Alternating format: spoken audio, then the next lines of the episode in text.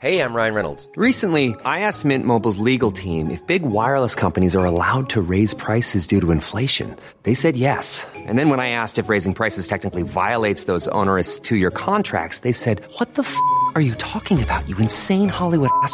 F- So to recap, we're cutting the price of Mint Unlimited from $30 a month to just $15 a month. Give it a try at mintmobile.com slash switch. $45 upfront for three months plus taxes and fees. Promo rate for new customers for limited time. Unlimited more than 40 gigabytes per month. Slows. Full terms at mintmobile.com.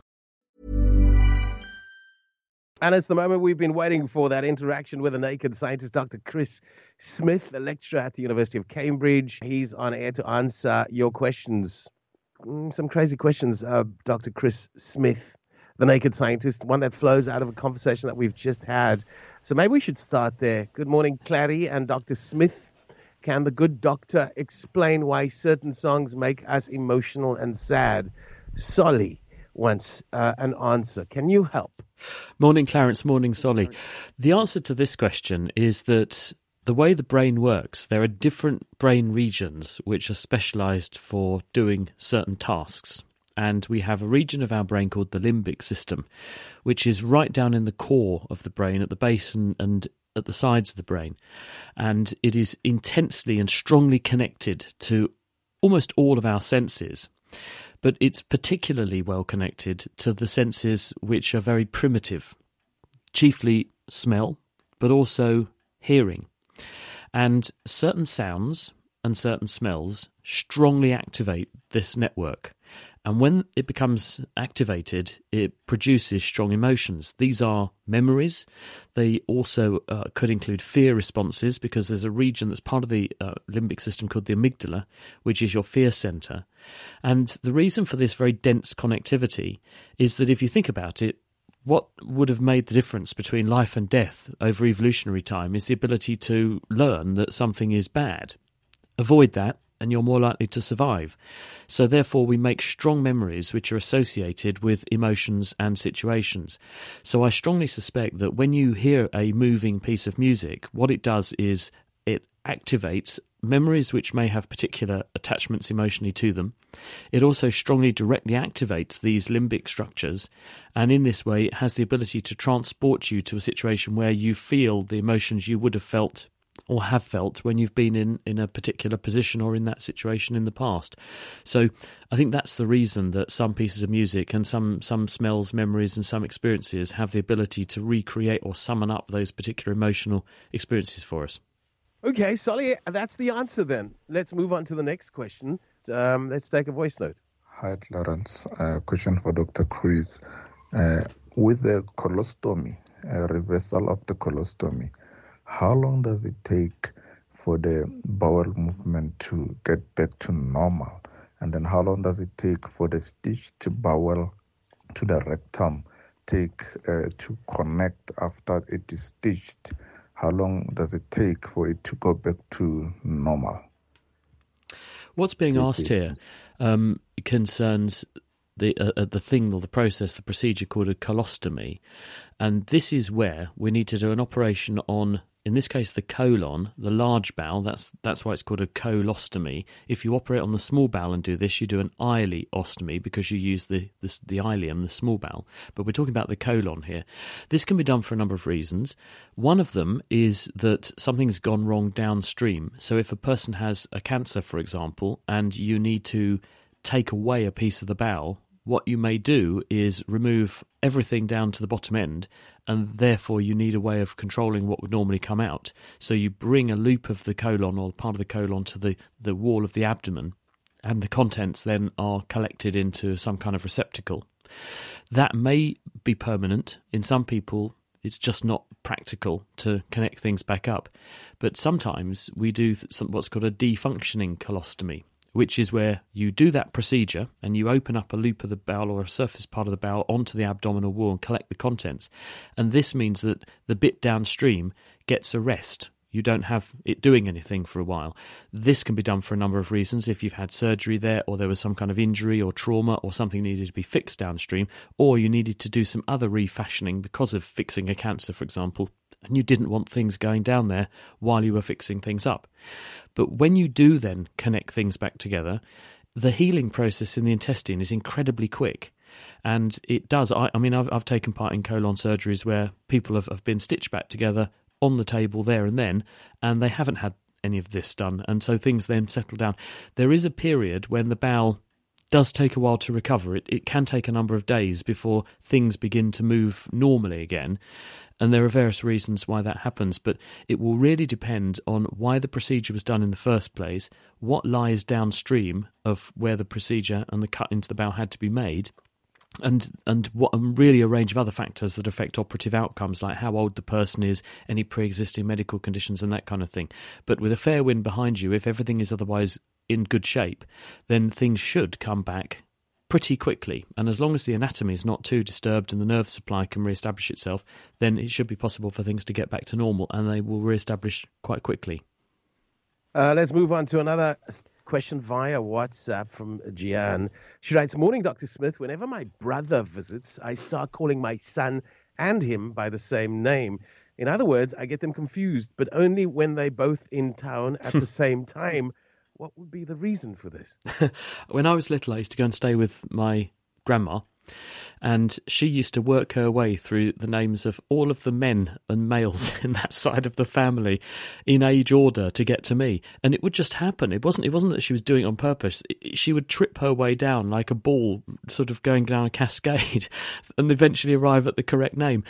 I don't know. I can only presume that if you've got a lot of people who or people who are very similar and your brain works by using various connections and when you see a pattern of, of stimulus a particular face that looks a certain way sounds a certain way has certain emotional and environmental and situational connections to you you summon up memories relevant to that person. And occasionally there can be a bit of miswiring which means that when you go for that word you get that word. So i can only assume it's because they're so similar in terms of the situation the family connections, and so on, that the normal pattern of activity that would recruit one name also pulls up both. And then the brain has a sort of quick choice to make. Which, which one is it? And then it sometimes plumps for the wrong one. Okay, then a question in about the uncanny proportionality between the distance or the distances between the Earth and the Moon and the Moon and the Sun. It reads as follows At the eclipse of the Sun, both the Moon and the Sun appear to be precisely the same size, not one larger or one smaller. Why is why this exactitude? If we were on Jupiter and Mars, would their moons also appear precisely same sized as the sun, or is ours the sheer magic of serendipity? Are we unique in the universe? I have been intrigued since I was a child, says Royston Lamond, and it's a question that intrigues me too. Hi, Royston. Well, first of all, what's an eclipse? Well, an eclipse, as you correctly surmise and put in your question, is when the sun and the moon are in alignment in some way. And so you see a bit missing from the sun because the moon's in the way and it's blocking the light coming to the Earth's surface from the sun. And so the sun's disk is either partially or totally occluded, blocked, or you can't see. Now, the total eclipse, where the moon completely covers the sun, effectively that is serendipity. The sun is a, is is millions. It's over 150 million kilometers away. And the moon is about 384,000 kilometres away. So they're vastly different in distance away from each other. One's very close to the Earth, one's very far away, but one is massive. You could pack the Earth inside the sun about a million times, but the moon is tiny in comparison. Well, the moon is, is the radius of the moon is about a quarter of the radius of the Earth. So it's just chance, actually, that the moon is in the right place in the sky now relative to the Earth and the Sun, and this means that the disk of the Moon is about the right size to block out the Sun when it gets between the Sun and the Earth, and that is down to chance. And it won't always be like that, and it wasn't always like that, because when the Moon first formed, which was about 4.57 billion years ago, from the collision between two planets, the early Earth and another one, which we think is what gave us the Moon, the Moon formed initially much closer into the Earth. And a whole heap of dust and material and crust material from the Earth was like a shroud around the Earth and slowly coalesced to form our moon. And this is why we have a relatively big moon compared to other moons, which are often bodies which have been captured by big planets. You mentioned Jupiter and Saturn, very big gravitationally active planets. They've caught their moons from elsewhere that have been passing material. We made ours That's why it's so big. But when it first formed, it formed very close to the Earth. But because the moon is taking energy away from the Earth, the Earth spins every day inside the orbit of the moon. This has a slingshot effect on the moon. We are giving some of Earth's rotational momentum to the moon. This is having the effect of driving the moon farther and farther away from the Earth. It's going further away by about two centimetres every year. And we know that because there's a mirror on the moon's surface put there by the Apollo missions, and there's a laser beam being bounced off of it from the Earth, and we can measure very accurately how long that journey takes. Therefore, we know how far away the moon is. So the moon's moving farther away, and as the moon gets farther away, it becomes a smaller and smaller speck on the horizon. So in the early era, the moon would have been much bigger relative to us when we look at it in the sky than it is now, and it's just down to chance that it's now just about the right size to completely blot out the sun during an eclipse. Then we have Ronnie on the line from Grotto Bay. Welcome, Ronnie. Um, my question is so I'm an avid golfer, and I think most golfers know that the, the dimples on a golf ball make it go farther. So my question is that why is that the case, and why do the sizes of the dimples differ on the golf ball? Thank you, Ronnie. Hello, Ronnie. Uh, I'm a terrible golfer, so I take my hat off and tip my hat to you uh, if you if you're able to even hit the ball because I made a terrible mess of the golf course and I was effectively asked perhaps I'd like to consider gardening instead because that would be cheaper and would be better for every other player. Uh, so I don't I don't do golf. But the reason they have those dimples is, as Ronnie says, they affect the trajectory of the ball. So let's ignore golf for a minute and just think about a flying ball. When a ball goes flying through the air, the air sticks to the curved surface of the ball because any curved surface will pull a fluid down onto its surface, and air is a fluid.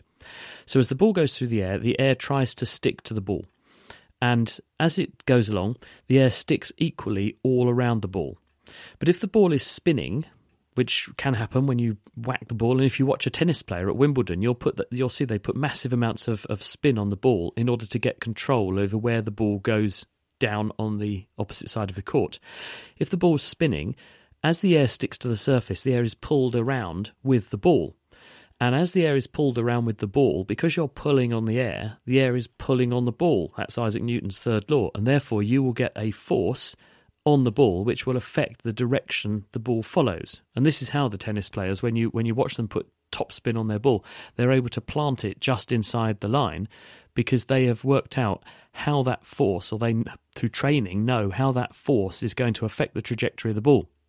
Now here's the wrinkle: that force is not applied equally at all speeds of the ball because when something goes very fast through the air, it goes so quickly that you get turbulence all over the ball because it goes faster than the air can stick to the surface of the ball, and that turbulence means that you don't get any of that sticking effect.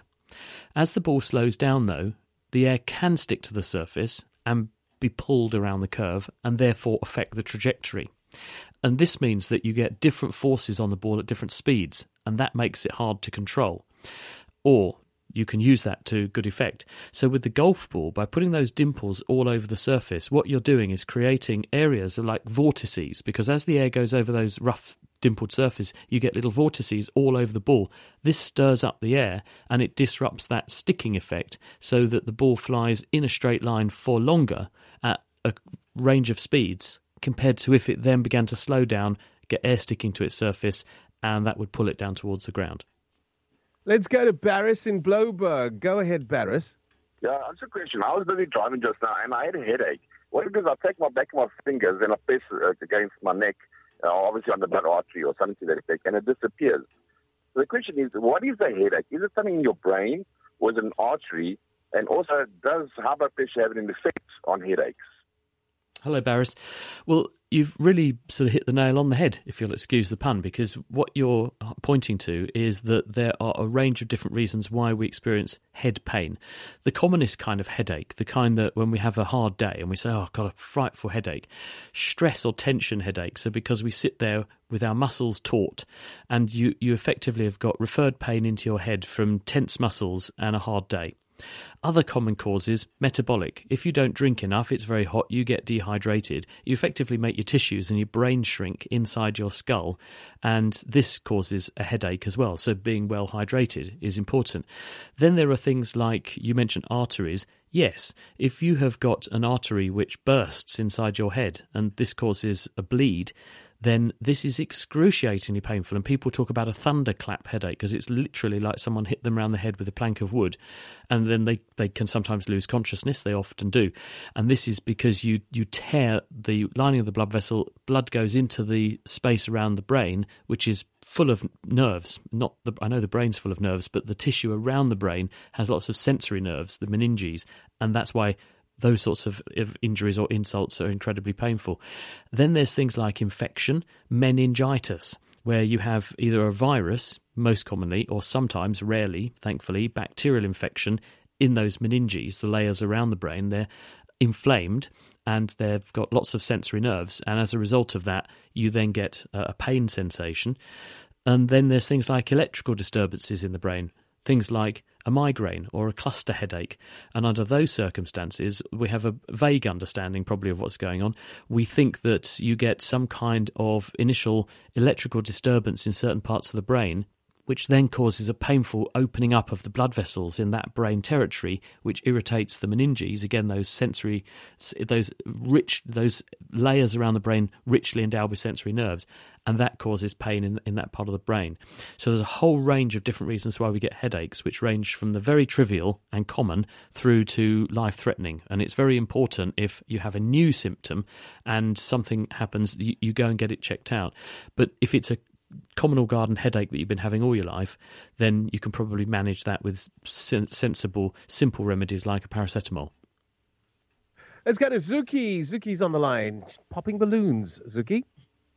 Hi, Clarence, and hi, Dr. Chris. So I've recently discovered these videos where doctors are able to um, inject a fully blown up balloon without popping it. And I, I really need explanation as to how that is possible. Ah, Zuki, watch the trick that they use. If you see where they stick the needle, they'll go in through the end of the balloon. And if you go in through the side, it will go bang. If you go in through the end, the tension there is different because of the shape of the balloon, and there's a greater reserve of rubber at the end, and so you've got more to play with, and you don't then get a tear in the in the rubber, which causes the the balloon to pop catastrophically. The other way of doing it is to stick some sticky tape on the surface of the balloon, and then put the needle through. And the reason this works, and the reason it works at the end of the balloon rather than through the side, is it's all down to how stretched the material is. And as soon as you make a breach in the material, you then create a crack or a tear, which as it pulls apart, you then get more force exerted on the margins of that tear, which then tears a bit more, which tears a bit more, and you then get a catastrophic feedback, a bit like a sausage unpeeling. And this is why, if you look at an aircraft, the windows are always round, or a boat has portholes.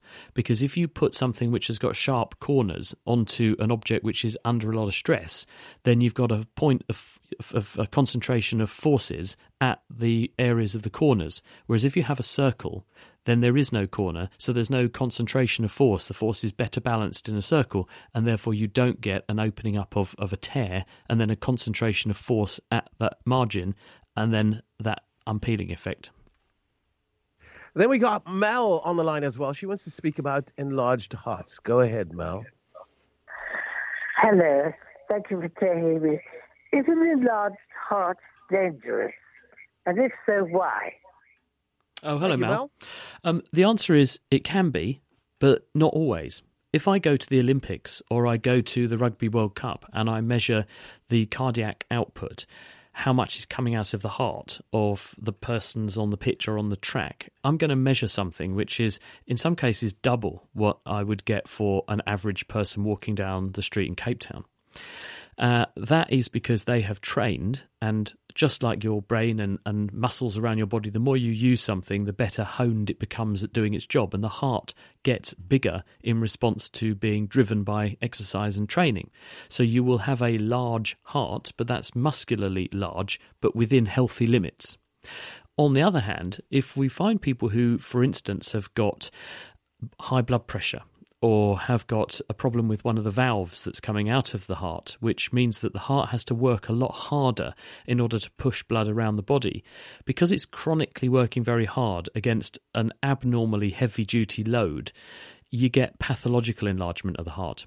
And this in, it enlarges by laying down more muscle. And if you measure the thickness of the wall of the heart chamber, it's much bigger than it should be we know what the, the healthy limit is. Well, these muscles can become double that sometimes. They get big, fat, and beefy. The other reason a heart can enlarge is if it stops working very well, it fails. And as, as a general rule, the more you stretch a heart, the harder it works and the more it pushes blood out, up to a point. And this is because it, as you enlarge the heart or, or fill it harder, you pull the fibers in the heart muscle into better interdigitation to get more force out. But if you then go too far and push too much blood into the heart and make it too big, you start to lose that interdigitation and you reduce the force the heart makes. And so you get to a point where putting more blood in starts to cause the heart to just get bigger and not produce more force. And so the other reason a heart can be too big, apart from having too much muscle, is it can have too much blood in it and it stretches and becomes a large failing heart. And when we do a chest x ray, we can see that someone's heart looks too big on the x ray. So in some circumstances, having an enlarged heart is perfectly normal and a reflection on what you do for a living professionally. On the other hand, and particularly in people with underlying disease processes, getting a big, fat, beefy heart can be bad news and a sign of an underlying disease. And if it then begins to swell up because it's filling up with too much blood that it can't eject, that's a failing heart, and that's definitely bad news. Okay, we're running out of time, but if you can venture a very short answer to this question, I've I love watching documentaries about wild horses. Tame horses need their hooves maintained, but obviously wild horses don't. Why? Adam in Wynberg with that question. Hi, Adam. Well, horses first evolved something like 30 million years ago, and uh, they've been very successful as a species ever since. And there are many hoofed animals that are equ- equines, like horses. And of course, there are no farriers who go around sh- offering shoes and, and uh, toenail clipping service for them. So obviously, nature has endowed them with the ability to maintain their own feet. But with modern day horses, we've bred them, we've selected them, and therefore we have changed what the wild equivalent would be by breeding them to have certain traits and characteristics, just as we've done for dogs. And once you start bringing human selection into the process, some of that natural restoring effect and, and natural behaviour that nature would have provided is lost. And so, in the same way that if I start growing a garden, I'm then committed to pulling out the weeds. If you start growing animals that you've selected for sizes, shapes, certain characteristics, you're then going to have to start selecting or providing a service to maintain the things that, that nature no longer can provide. We're going to have to rest it there, but a big thank you, Dr. Chris Smith, our naked scientist. Thinking about your next career move in research and development? Then it's time to make your move to the UK. The nation that's investing 20 billion pounds in R&D over the next 2 years. The nation that's home to 4 of the world's top research universities. The nation where great talent comes together. Visit gov.uk forward slash great talent to see how you can work, live, and move to the UK.